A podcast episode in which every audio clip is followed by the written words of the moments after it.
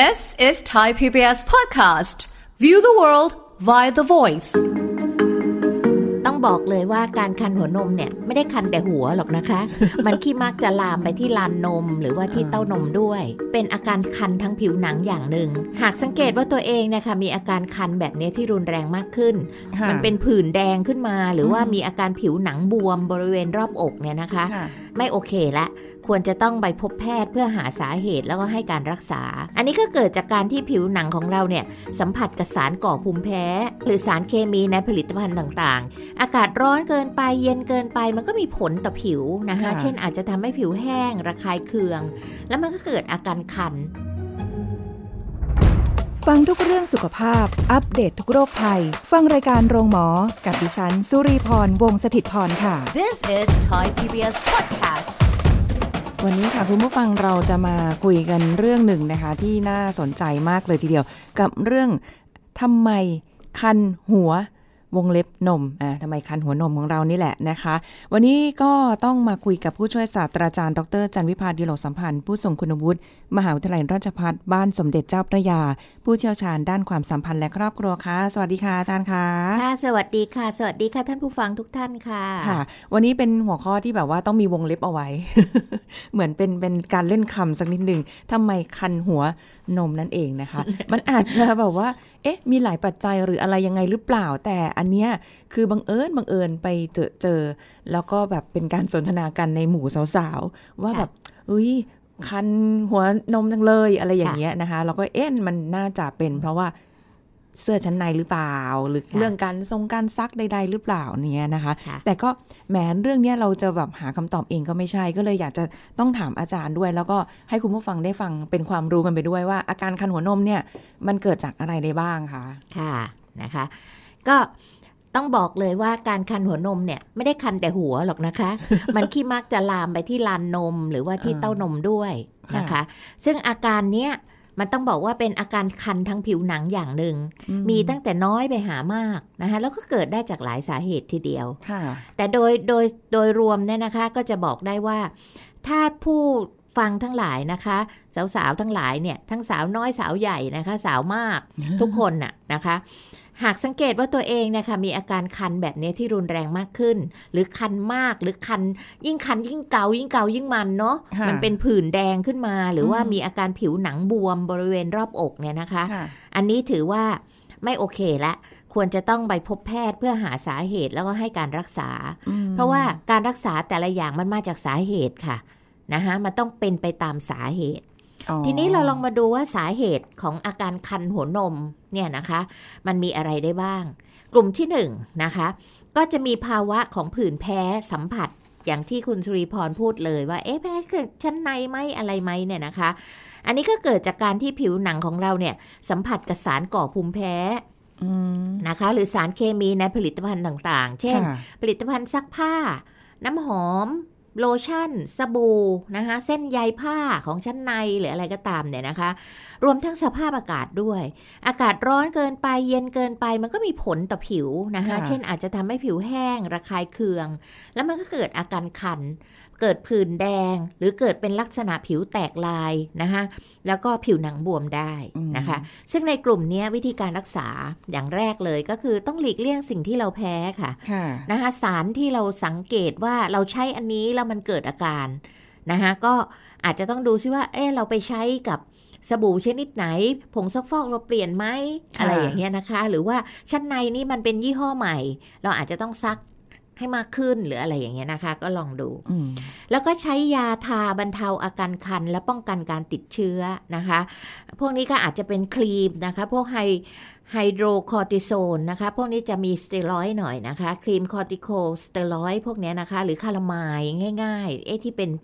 แป้งๆสีชมพูชมพูนะคะค่ะก็มีขายอยู่ แล้วก็กินยาแก้แพ้นะคะ หรือว่าใช้ประคบเย็น ประคบเย็นนี่ก็คือเอาพวกเอ่อเดี๋ยวนี้เขามีถุงแช่แข็งใช่ไหมคะ เป็นค่ะเยลลี่ หรือว่าอาจจะใช้น้ำแข็งก็ได้นะคะ ห่อผ้าแล้วก็มาประคบอาการบวมให้ลดลง โอ้ นี่ค่ะคือเกาจนมันใช่บวมได้ค่ะเลยใช่ไหมคะแล้วบางทีมันถึงไม่ได้เกาก็ตามเนี่ยนะคะ มันก็อาจจะจะ เกิดผื่นขึ้นมาได้จากสารก่อภูมิแพ้แล้วแต่น้อยมากอย่างที่บอกอะค่ะบางคนก็น้อยบางคนก็มากะอันนี้คือถ้าถ้าเป็นเป็นในแง่นี้เนี่ยอย่างพวกเอ่อผลิตภัณฑ์ซักผ้าหรือว่าจะเป็นชุดชั้นในหรืออะไรก็แล้วแต่ อันเนี้ยเราก็จะเป็นแบบผู้หญิง แต่ผู้ชายมีความก็มีแพ้ได้ค่ะเหมือนกันอย่างเช่นเขาอาจจะใส่เสื้อกล้ามอ๋อบางตัวเออค่ะใช่ไหมคะ หรือว่าอาจจะใช้เอ่อสบู่หรือเอ่อ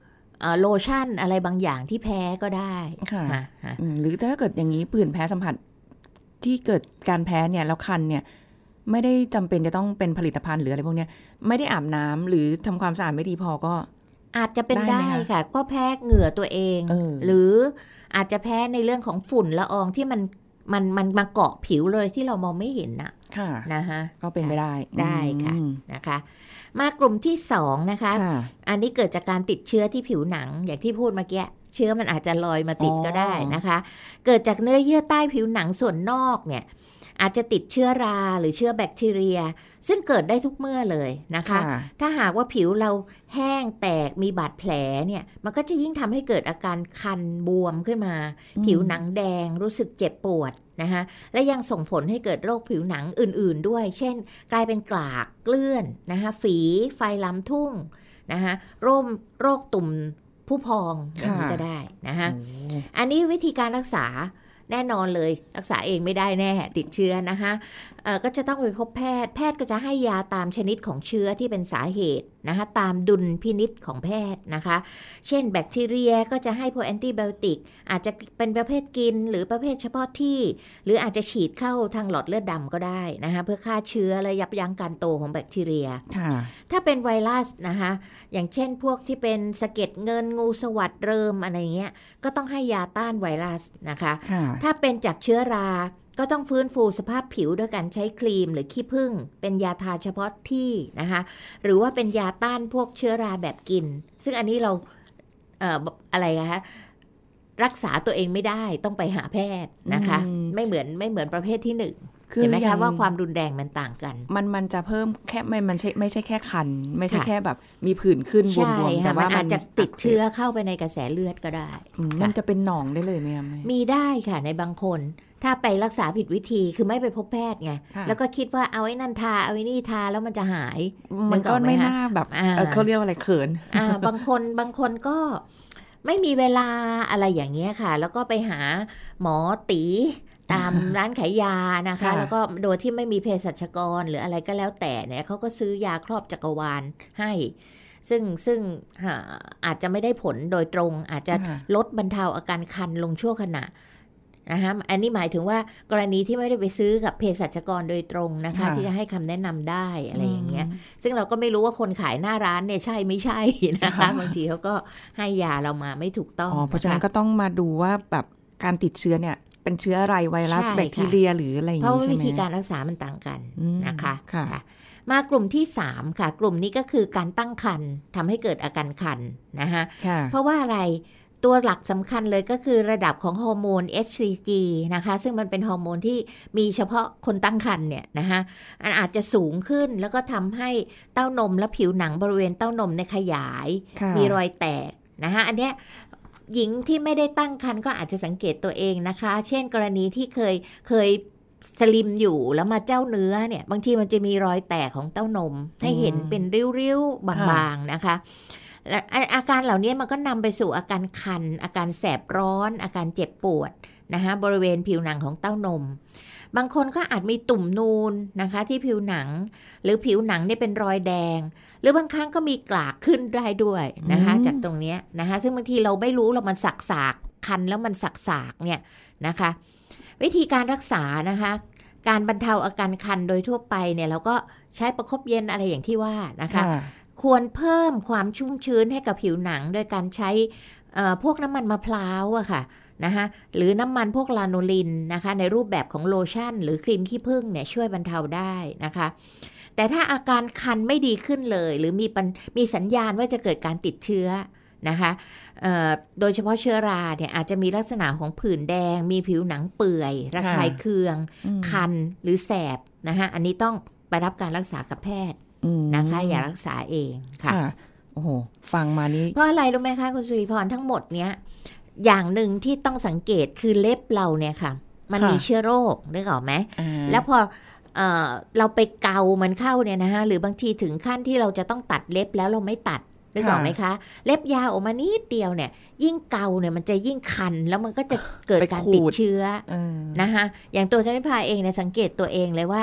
พอเล็บยาวขึ้นมานิดเพราะเป็นคนที่ไม่ไม่ไว้เล็บเลยตลอดชีวิตอะนะคะค่ะพอยาวขึ้นมานิดหนึ่งเนี่ยเริ่มคันเกาตรงนั้นเกาตรงนี้ โดยเฉพาะบริเวณอ่าในร่มผ้าเนี่ยนะคะ เช่นเต้านมได้อะไรเงี้ยลูกบอกตัวเองเลยว่าถึงเวลาต้องตัดเล็บแล้ว เพราะว่ามันเอามันมันเชื้อโรคมันติดอยู่ที่ปลายเล็บเนี่ยค่ะ แล้วมันก็ค่ะพอมาเกานะคะ มันก็จะยิ่งคันหนักเข้าไปอีกอย่างเงี้ยมนะคะค่ะ มากลุ่มที่4นะคะ กลุ่มนี้เป็นกลุ่มของท่อน้ำนมอุดตัน นะคะแน่นอนก็ต้องเป็นคุณแม่นะคะที่ให้นมลูก มักจะเกิดจากการที่เต้านมของมีน้ำนมเนี่ยตกค้างอยู่ในท่อน้ำนมนะคะ มันก็ส่งผลให้ท่อน้ำนมนั้นอุดตัน ซึ่งอาจจะทำให้ทารกมีปัญหาในการดูดเด็กจะมาโหดูดแล้วทำไมนมไม่ออกอะไรอย่างเงี้ยนะคะแล้วก็อาจจะดูดนมแรงขึ้นยิ่งทำให้แม่ยิ่งเจ็บหัวนมนึกออกไหมคะเพราะเวลาเด็กดูดเนี่ย แกก็จะงับหัวนมนะ แล้วก็ออกแรงใช่ไหมคะ แม่ก็จะยิ่งเจ็บหัวนมหนักเข้าไปอีก แล้วก็เกิดการระคายเคืองและคันนมได้ด้วยค่ะนะคะเพราะฉะนั้นอันนี้วิธีการรักษาเนี่ยแรก ๆ เลยนะคะที่ช่วยตัวเองได้ก็คือทำความสะอาดบริเวณ รอบ ๆ เต้านมแล้วก็หัวนมนะคะหมั่นปั๊มนมบ่อยๆ ถ้าเรารู้ว่านมเราเยอะน้ำนมเราเยอะ แล้วลูกดูดอิ่มแล้วมันยังค้างอยู่ก็ปั๊มออกนะคะค่ะเพื่อเก็บป้องไว้กันไม่ให้น้ำนมเนี่ยค้างในท่อแล้วก็อุดตันได้ นะคะ อีกวิธีหนึ่งก็คือแปะพวกซิลิโคนแช่เย็นนะคะนะคะ แล้วก็ทาครีมลาโนลินนะคะ บริเวณที่ได้รับผลกระทบเพื่อบรรเทาอาการคันแล้วก็ระคายเคืองลอ๋งอนะคะทำได้สองอย่างโดยส่วนใหญ่ที่อันี้ช่วยตัวเองได้ง่ายส่วนใหญ่ที่คุยมานี่คือจะต้องประคบเย็นๆใช่ตามค่ะนั้นเลยอาการบวมเนี่ยเอ่อ บางคนเนี่ยเข้าใจเอะอะก็เอาร้อนไว้ก่อนนะคะ ซึ่งไม่ใช่ประคบเย็นเนี่ยอย่างเช่น กรณีบวมหกล้มแล้วบวมเนี่ยไม่ใช่ประคบร้อนนะคะ ต้องประคบเย็นช้ำช้ำก็ประคไอ้บพวกเย็เนี้นยค่ะอ่เพราะว่าเพื่อให้เลือดมันหยุดแล้วก็ไม่บวมขึ้นนะคะอืมอย่างนี้เป็นต้นค่ะ กลุ่มต่อไปค่ะ คือกลุ่มที่เข้าสู่วัยหมดประจำเดือนอุ้ยนะคะค่ะกลุ่มนี้เนี่ยผู้หญิงช่วงนี้ก็จะมีฮอร์โมนเอสโตรเจนลดลงนะคะ ก็ทำให้ร่างกายเนี่ยผลิต พวกน้ำมันที่จะมาเพิ่มความชุ่มชื้นให้ผิวหนังเนี่ยลดลงไปด้วย มันก็เลยมีผลทำให้ผิวแห้งนะคะผิวบอบบาง ระคายเคืองง่าย แล้วก็อาจคันนะคะ ตรงเนี้ยนะคะหลายคนเนี่ยไม่คิดว่า เอ๊ะทำไม ฉันเคยอาบน้ำอุ่นนะคะใช้น้ำอุ่น แล้วก็ใช้ สบู่ตัวเนี้ยมาตั้งนานแล้วอยู่ๆก็คันแล้วหมอบอกว่า ให้เปลี่ยนสบู่เอ้าฉันใช้มาตั้งแต่เป็นสาว ไม่เห็นเป็นอะไรเลยอ่าเออ ไม่ต้อคังนเข้าใจว่าจริง ๆ แล้วเนี่ยก็คือ เราเนี่ยแหละค่ะที่เปลี่ยนสบู่เขาไม่ได้เปลี่ยนหรอกเปลี่ยนเขายังคงมาตรฐานของเขาอยู่ แต่เราเนี่ยไอไอไอความชุ่มชื้นของผิวเราเนี่ยลดลงพอเราอายุมากขึ้นฮอร์นะโมนคะเปลี่ยนค่ะ เพราะฉะนั้นเราก็อาจจะต้องกลับมาใช้ชิอะไรอะสบู่เด็สกบู่เด็กแชมพูเด็ก นะคะจันวิพาเนี่ยใช่เลยค่ะ ตอนนี้ใช้แชมพูเด็กด้วยนะคะใช้สบู่เด็กด้วยถึงได้มีคนบอกเอ๊ะทำไมของเด็กมันขาดตลาดคนแก่แย่งใช้หมดแล้วตอนนี้นะคะเออค่ะ แล้วก็มีการบำรุงผิวหนังนะคะ ในช่วงที่เราหมดประจำเดือนเนี่ยเช่น อาจจะใช้ผลิตภัณฑ์บำรุงผิวเพิ่มความชุ่มชื้นนะคะเอ่อที่ไม่มีน้ำหอมหรือสารเคมีระคายเคืองยังไว้สัมผัสได้ไวขึ้นใช่เนาะค่ะอืมนะคะก็ลองดูนะคะลองเลือกใช้ดูว่าเราจะใช้ยี่ห้อไหนที่มันจะตรงกับเรานะคะจันวิพาเนี่ยลองมาเยอะนะคะ คือบางทีซื้อมาเอ๊ะใช้แล้วไม่โอเค แต่โชคดีค่ะลูกศิษย์เยอะอ๋อลูกศิษย์ก็เลยสาวๆเยอะ แจกจ่ายได้แจกจ่ายเอาไปไอ้นี่แม่แพ้ลูกเอาไปช่วยใช้หน่อยอะไรเงี้ยอะลองอันใหม่อะไรเงี้ยนะคะจะเพราะฉะนั้ทิ้นงก็เลเลยยก็เสียดายต้องเริ่ม เริ่มด้วยซื้อขวดเล็ก ๆ ก่อนค่ะนะคะอืมซื้อขวดเล็ก ๆ ก่อนว่า อันนี้เราโอเคไหมกับยี่ห้อนี้ยี่ห้อนี้จะได้ไม่สิ้นเปลืองโดยใช่เหตุแต่นะพอคะจะซื้อขวดเล็ก ๆ นะคะ พอขยับไปอีกนิดนึงเนี่ย มันก็จะมีขวดใหญ่ขึ้นแล้วมันดูคุ้มกว่า แพ้การตลาดอีกแล้วอ่านะคะอะมากลุ่มที่ 6 ค่ะ กลุ่มนี้ก็ร้ายแรงหน่อยนะคะ ก็คือเป็นโรคมะเร็งที่หัวนมเลยนะคะเอ่อ จริง ๆ แล้วมันเป็นมะเร็งที่หายากมากเลยมะเร็งชนิดเนี้ยนะมันคะมันคนละแบบกับมะเร็งเต้านม แต่อันนี้เป็นคนมะละเร็องย่างหัวนใช่มมะเร็งเลยหัวนมเลยนะคะอุ้ยซึ่งซึ่งมันหายากมากเลย แต่มันก็มีอะนะคะสมมุติว่าหนึ่งในแสนอย่างเงี้ยนะคะค่ะซึ่งไม่ทราบสาเหตุที่แน่ชัดว่าจากอะไรอ่าแต่ก็มีคนสันนิษฐานว่าอาจจะเป็นเซลล์ของมะเร็งที่มันเคลื่อนผ่านนึกออกไหมฮะอืมันอาจจะเคลื่อนผ่านสมมติว่าเราเป็นเอ่อที่ที่ ที่ปอดละกันสมมุตินะคะ มันอาจจะเซลล์มันเนี่ยเคลื่อนผ่านแล้วมันก็ผ่านเส้นเลือดผ่านน้ำเหลืองอะไรมาเกาะปุ๊กก็ที่หัวนมก็แน่เป็นไปได้ อันนี้ก็ไม่ไม่แน่ใจนะคะค่ะ อาอาจจะผ่านมาทางท่อน้ำนมมาที่หัวนมได้ เพราะฉะนั้นผิวหนังโดยรอบก็จะเป็นมะเร็งไปด้วยนะคะอืมอันนี้ก็ต้องสังเกตจากอาการคันนะคะค่ะหัวนมแดง ผิวหนังรอบหัวนมเป็นขุยหยาบกล้าน แล้วก็รู้สึกมีก้อนแข็งๆใต้ผิวหนังอย่างโอ้ยคเงี้ยค่ะล้ายๆแบบมะเร็งเต้านมที่มีก้อนแข็งๆเลยใช่ค่ะนะคะ ทีนี้วิธีรักษามะเร็งที่หัวนมเนี่ยนะคะ มันก็มีแน่นอนเลยในปัจจุบันนะคะ มันก็จะมีวิธีการผ่าตัดนะคะผ่าตัดก็คือ เอาออกทั้งเต้าอืมนะคะอ่าหรือเอาออกทั้งสองข้าง คืออบางคนมีแนวโน้มว่ามันจะลามจากข้างหนึ่งไปอีกข้างหนึ่ง เช่น กรณีของคนที่อาจจะมีพันธุกรรมอยู่นะคะหมออาจจะแนะนำแนะนำเลยว่า เอาออกสองข้างเลยปลอดภัยกว่า ไม่ต้องเจ็บสองทีอะไรอย่างเงี้ยนะคะมหรือว่าผ่าตัดแบบสงวนเต้า สงวนเต้าก็คือว่า เอาตัวมะเร็งออกแล้วเก็บเต้าไว้ ซึ่งเดี๋ยวนี้วิวัฒนาการทางการแพทย์ก็ดีขึ้น ก็ลองปรึกษาคุณหมอดูว่าเราชอบแบบไหน นะคะแล้วก็มีการผ่าตัดต่อมน้ำเหลืองนะคะเซนติเนลซึ่งซึ่งมันเป็นอยู่บริเวณเใช้คำว่าอะไรมัน เป็นต่อมน้ำเหลืองเนี่ยมันขี้มักจะเป็นตัวอันตรายสำหรับการเป็นมะเร็งนะคะค่ะซึ่งเขาจะผ่าตัดเอาเนื้อ แล้วก็ต่อมน้ำเหลืองที่ใต้แรกแร้ที่คิดว่าเสี่ยงต่อการเป็นมะเร็งมากที่สุดเนี่ยออกไปนะคะค่ะอาจจะตรวจหาก่อนว่ามีเซลล์ CA ไหมคือเซลล์มะเร็งไหมแล้วก็ให้การรักษาโอ้โหโดยวิธีอื่นอาจจะใช้แสงอาจจะอะไรก็แล้วแต่ต่อไปอีกนะคะอืมซึ่งอันเนี้ยก็จะเห็นว่ามันมันเอ่อ ต้องพบแพทย์แน่นอนค่ะนะคะเนี่ยเท่าที่ฟังมาเนี่ยค่ะ แค่แค่ถามแค่ว่าการคันหัวนมเนี่ยมันจะอืมคิดอยู่ดูแค่เป็นว่าเรื่องเอใหญ่อดูแบบทำไมมันกลายเป็นเรื่องใหญ่ได้ ทั้งที่ค่ะแบบว่าอ่าเป็นเรื่องของเสื้อชั้นในหรือเปล่าค่ะหรืออะไรเงี้ยคุยกันแค่หัวข้อค่ะเล็ก ๆ แค่นี้เองแต่แบบพอถามอาจารย์ปุ๊บนี่มันมันมาเยอะมากนะคะ คุณผู้ฟังค่ะเพราะฉะนั้นแต่ต้องก็สังให้เกตสตัวเอบายงใจค่ะ อย่างที่บอกว่ามันไม่ได้เป็น อย่างเยอะๆอย่างนี้ทุกคนนึกออกไหมคะ อย่างค่ะเช่นกรณีของมะเร็งหัวนมเนี่ยมันก็น้อยมาก น้อยเคสมากนะคะค่ะแต่โดยทั่วไปก็จะเป็นอันที่เราสามารถบรรเทาได้นะคะค่ะก็ลองสังเกตตัวเอง แล้วก็อย่าชะล่าใจ ถ้ามันอืมเกิดอาการผิดปกติเราก็ต้องรีบมาพบแพทย์ให้ค่ะแน่ใจนะเหมือนคะกับว่าลองหาสาเหตุดูว่า เอ้ยมันน้ำยาซักค่ะผ้าหรือเปล่าหรือเอ่อเป็นเรื่องของเราซักผ้าไม่สะอาดหรือแบบค่ะอะไรเงี้ยตากค่ะแบบยังไม่แห้งดีพอหรือเปล่าค่ะ มันมีปัจจัยสารพัดหลายอย่างมากใช่เพราะฉะนั้นก็ค่ะค่อยนะคะๆหาทีละอนี่ย่างโดยทั่วไปเนี่ยอ่ามาทวนอีกทีแล้วกันนะคะ ว่าเราจะบรรเทาอาการคันหัวนม หรือบริเวณเต้านมเนี่ยได้ยังไงบ้างค่ะที่ช่วยตัวเองได้ง่าย ๆ อย่างแรกก็คือประคบเย็นนะคะอ่าประมาณ 5-10 นาที ถ้ามีอาการคันเอ่ออย่างตัวเจานิพาเองเนี่ยพอคันขึ้นมาตอนกลางคืนเนี่ยนะคะลุกมาปัสสาวะตอนดึกเนี่ยนะแล้วมันคันเนี่ยนะคะค่ะต้องตัดใจว่าห้ามเกา แล้วก็เอาน้ำก๊อกเย็นๆเนี่ยลูบลูบนะคะ มันก็ช่วยบรรเทาได้ดีกว่าเออแต่ถ้าเนอะแค่ให้ดีเนี่ยประคบเย็นอย่างที่บอกอะค่ะ ประมาณค่ะ5-10 นาทีเนี่ยอาการคันมันจะลดลงนะคะ เลื่อนที่ไปเรื่อยๆ ตรงบริเวณที่เราคันนะคะ อันที่สองก็คือทา moisturizer นะคะ ซึ่งเพิ่มความชุ่มฉ่ำให้แก่ผิวหนัง แล้วก็หลีกเลี่ยงผลิตภัณฑ์บำรุงผิวที่มีส่วนประกอบของน้ำหรือสารเคมีนะคะแล้วก็เอ่อ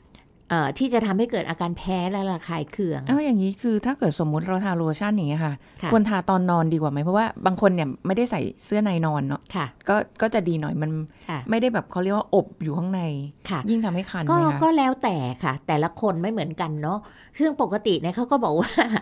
ผู้หญิงทั่วไปนะคะกลางคืนไม่ค่อยอยากใส่เสื้อในแบบปล่อยให้มันอิสระบ้าง ไม่ต้องมาสัมผัสอะไรบ้างอ่าฮะแต่ถ้ามีปัญหา อกใหญ่ๆเนี่ยค่ะบางทีมันต้องใส่ค่ะ ต้องรังไว้ก่อน ใช่ค่ะอืมเพราะไม่ใส่แล้วมันจะยิ่งยิ่งรู้สึกแย่น่ะ เพราะว่าค่ะมันมันทูมทามมันไม่มาพลิกตัวทีอะไรอย่างเงี้ยนะคะค่ะมันก็ยิ่งเกิดการกดทับที่ขออ๋อนึกนึกภาพสภาพเต้านมใหญ่ ๆนะคะ แล้วมันกดทับผิวหนังที่ใต้เต้นเต้านมอะบางทีเป็นแดงเลยนะคะโอ้ค่ะเพราะฉะนั้นถ้าเราเอาชั้นในดี ๆ ที่เป็น ผ้าไม่ไม่หนานัก หรือว่าไม่ได้เป็นลูกไม้แข็งๆหรือมีโครงเหล็กกันนะคะ พยุงไว้เนี่ยมันดีกว่า คือลดการสัมผัสของผิวหนังใต้ใต้เต้านมค่ะกับกับผิวหนังบริเวณนั้นที่กดทับกันนะอ๋อคะค่ะจะดีกว่าค่ะอันนี้แล้วแต่บุคคลอืมนะคะ ถ้าทรงกำลังดีกระติกลิกหน่อยนะคะมันก็โอเคละนะคะ ต่อไปก็คืออาบน้ำอุ่นหรือน้ำเย็นนะคะ แทนการอาบน้ำร้อนฮะแล้วก็จำกัดเวลาอาบ ให้น้อยลงนะคะค่ะเอ่อเพียงประมาณไม่เกิน 10 นาทีอะไรอย่างเงี้ยคือบางคนแช่น้ำร้อนมากเกินไปเนี่ยอืมผิวมันจะขยายนึกออกไหมฮะแล้วมันก็จะทำให้เกิดขุยนะคะมันแห้งอะใช่เนอะฮะแห้งนะคะ อันนี้ก็ลดความเสี่ยงจากการเกิดภาวะผิวหนังแห้งหรือระคายเคืองค่ะ หากเป็นแผลพุพองนะคะ หรือผิวหนังไหม้แดดเนี่ยให้อาบน้ำนะคะ บางครั้งใช้ข้าวโอ๊ตบดละเอียดที่เขามีขายกันตามตาม ซูเปอร์มาร์เก็ตเอออะไรค่ะก็แล้วแต่นะคะ มามาผสมกับน้ำเนี่ยค่ะ มันจะช่วยเพิ่มความชุ่มชื้นให้ได้ แต่ต้องบดละเอียดนะบดละเอียดต้องซื้อแบบบดละเอียดค่ะเขาจะมีขายค่ะที่เขามาทำขนมนะคะเขาจะมีเขียนไว้เลยว่าบดละเอียดกับแบบหยาบใช่เราเอาบดละเอียดมาผสมน้ำแน่นอนค่ะน้ำมันก็จะเป็นเมือกเมือกๆลื่นๆหน่อยนะคะโอ้เหรอค่ะเออแต่ว่าเออแต่ว่าก็ทำให้เกิดความชุ่มชื้นได้ระดับหนึ่งค่ะนะคะ แล้วก็หลีกเลี่ยงการเกาอย่างรุนแรงนะคะมันจะทำให้เกิดการระคายเคืองถลอกเกิดแผล เพื่อ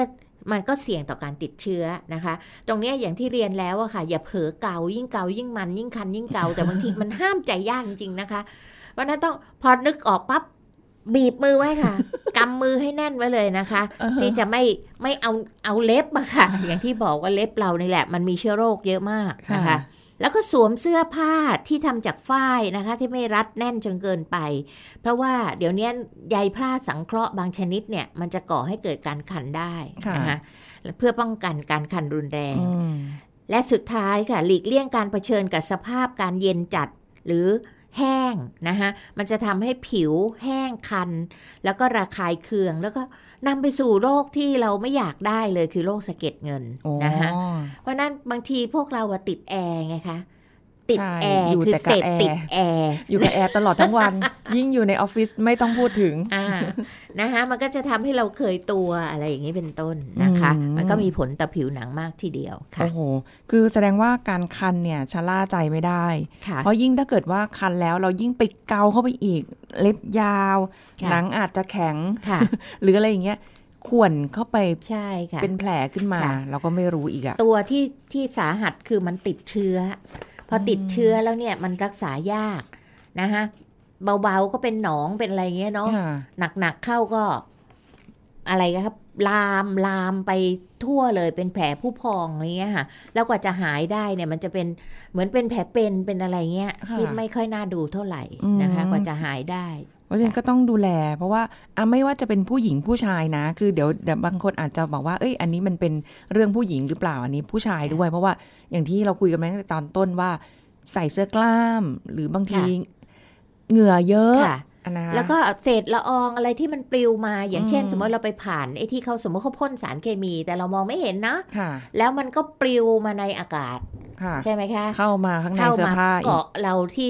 ที่เราสมมติเราถอดเสื้ออย่างเงี้ยค่ะถอดเสื้อวิ่งจ็อกกิ้งอะเออสมมตินะคะ มันก็ปลิวมาโดนเราได้ ผสมค่ะกับเหงื่อเราอืมนะคะผสมกับแบคทีเรียที่ผิวหนังอะไรอย่างเงี้ยโอ้ค่ะสารพัดค่ะ อาจารย์แล้วอย่างนี้คือเวลามันมันคันหัวนมหรือเราไปเกาหรืออะไรเงี้ยมันทำให้สีหัวนมเปลี่ยนได้ไหมคะโดยคล้ำปกติขึ้เนี่ยอาจจะ คือพอเราเกาแรงๆ มันก็จะเปลี่ยนเป็นสีชมพูเข้มขึ้นถูกไหมคะ จากอืมจากฤทธิ์ของการเสียดสีอะค่ะแต่ถ้าจะเปลี่ยนโดยถาวรที่แบบว่าทำให้ผิวของหัวนมเนี่ยแตกต่างไปเนี่ยไม่ค่อยนะคะ เพราะว่าจริง ๆ แล้วผิวหัวนมหรือลานนมของผู้หญิงเราเนี่ยมันเป็นไปตามสีผิวของเราอยู่แล้ว เช่นค่ะคนผิวขาวเนี่ยมันก็ขี้มักจะเป็นอ่าสีชมพูอ่อนอืมถูกไหมคะ ชมพูเข้ม แล้วก็พวกนิโกรนะคะพวก นิกรอยเนี่ยสีผิวอ่าเข้ฮะมเขาก็จะเข้มเขาก็จะเป็นดำนึกออกไหมคะค่ะคนไทยเราที่ผิวคล้ำๆหน่อย ก็จะเป็นสีน้ำตาลอ่อนอะไรอย่างนี้เป็นต้นนะคะ แต่ที่เห็นแล้วก็มันก็เป็นไปตามประสบการณ์ทางเพศอีกนะคะซึ่งเช่นคนที่มีลูกแล้วค่ะเคยให้นมลูกอืมนะคะมันก็ขี้มักจะคล้ำลง นะคะ แต่ก็มีผู้หญิงบางคนที่เขาดูแลตัวเองดีอะหรือว่ามันเป็นเป็นพันธุกรรมของเขาที่เขาก็ยังคงสีชมพูสวยงามอยู่ค่ะแล้วก็เป็นประเภทที่ไม่ใช่พันธุกรรมอะไรทั้งสิ้น แต่มันนี่ทอกมันนี่อะไรดีอะคะตามกำลังเงินค่ะอ่าก็คือไปให้หมอตกแต่งเขาทำให้ให้สีมันสวยนะคะค่ะด้วยวิธีการต่างๆ เยอะแยะอืมนะคะ อย่างนี้เป็นต้น ใช่ใช่อ่าก็ สารพัดรูปแบบค่ะแต่ว่าอาการคันชะล่าใจไม่ได้ และอย่าลืมนะคะ ถ้าคันแบบนี้ประคบเย็นเย็นค่ะถ้ามันบวมมันช้ค่ะำประคบเย็นค่ะนะคะ อันนี้แล้วก็จำกำไว้มือเลยให้แน่นค่ะ อย่าให้เล็บไปสัมผัสนะคะอาจจะจิกเพื่อนข้างๆก็ได้ค่ะอาจารย์คันอยู่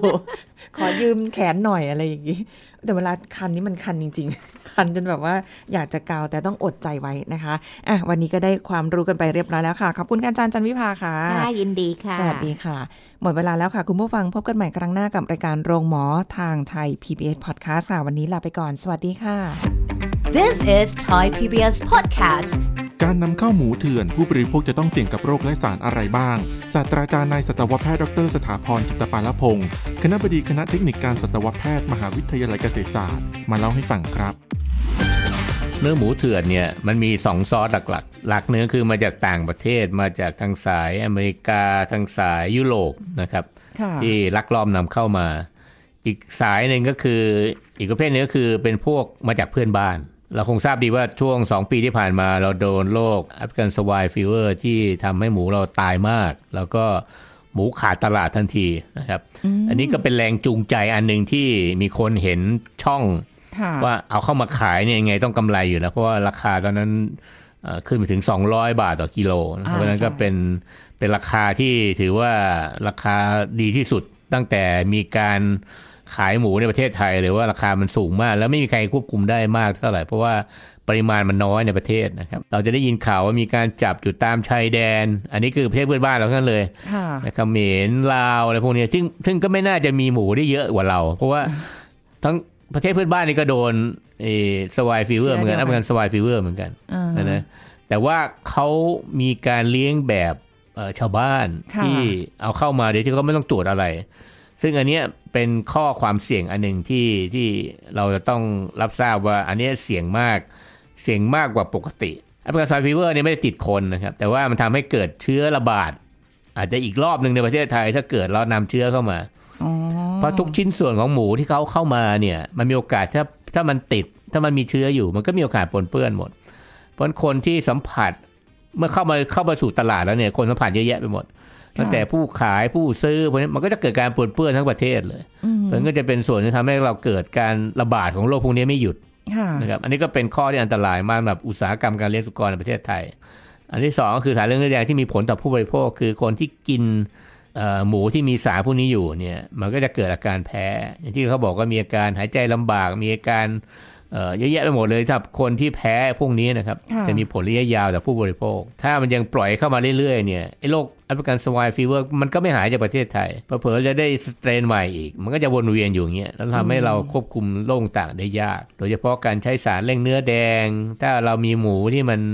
มีการใช้ตรงนี้อยู่มาถึงผู้บริโภคก็เป็นความเสี่ยงของคนที่ที่กินหมู เพราะอย่าลืมว่า